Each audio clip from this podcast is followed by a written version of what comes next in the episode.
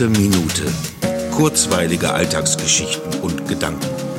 Mein Name ist Matthias Hecht und jetzt geht's auch schon los.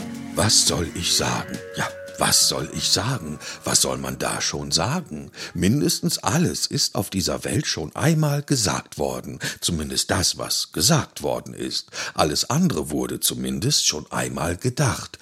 Und es mag einen Grund geben, warum es nur gedacht und nicht ausgesprochen worden ist. Manches braucht, muss und soll man vielleicht gar nicht aussprechen. Weil man es auch so versteht? Oder weil Worte den Gedanken keinen entsprechenden Ausdruck verleihen können? Worte sind ja manchmal so zähflüssig, hinken sie den Gedanken hinterher.